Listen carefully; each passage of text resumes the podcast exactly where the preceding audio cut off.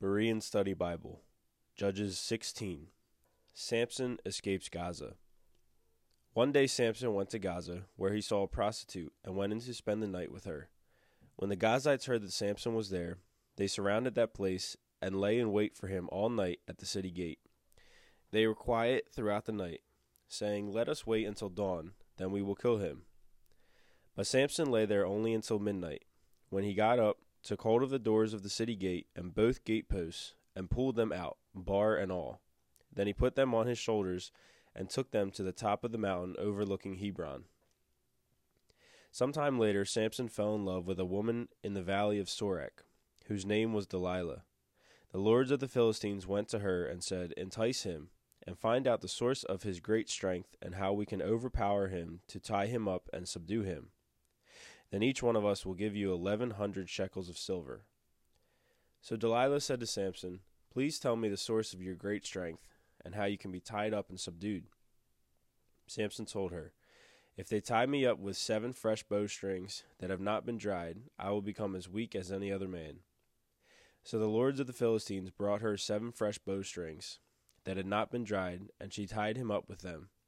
While the men were hidden in her room, she called out, Samson, the Philistines are here. But he snapped the bowstrings like a strand of yarn seared by a flame. So the source of his strength remained unknown. Then Delilah said to Samson, You have mocked me and lied to me. Now please tell me how you can be tied up.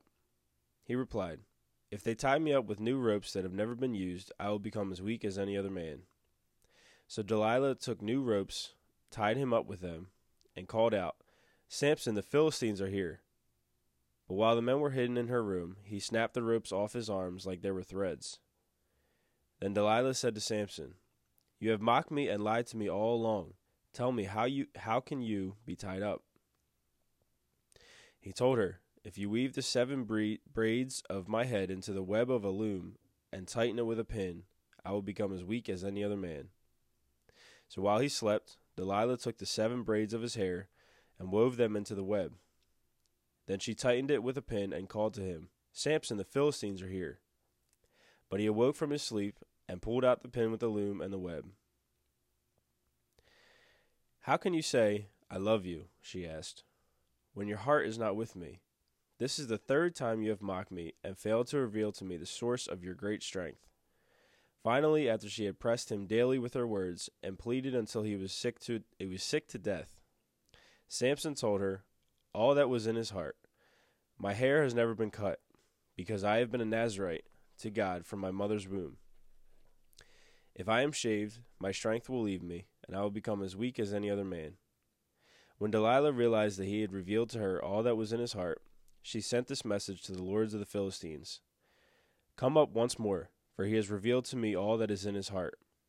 Then the lord of the Philistines came to her, bringing the money in their hands. And having lulled him to sleep on her lap, she called a man to shave off the seven braids of his head.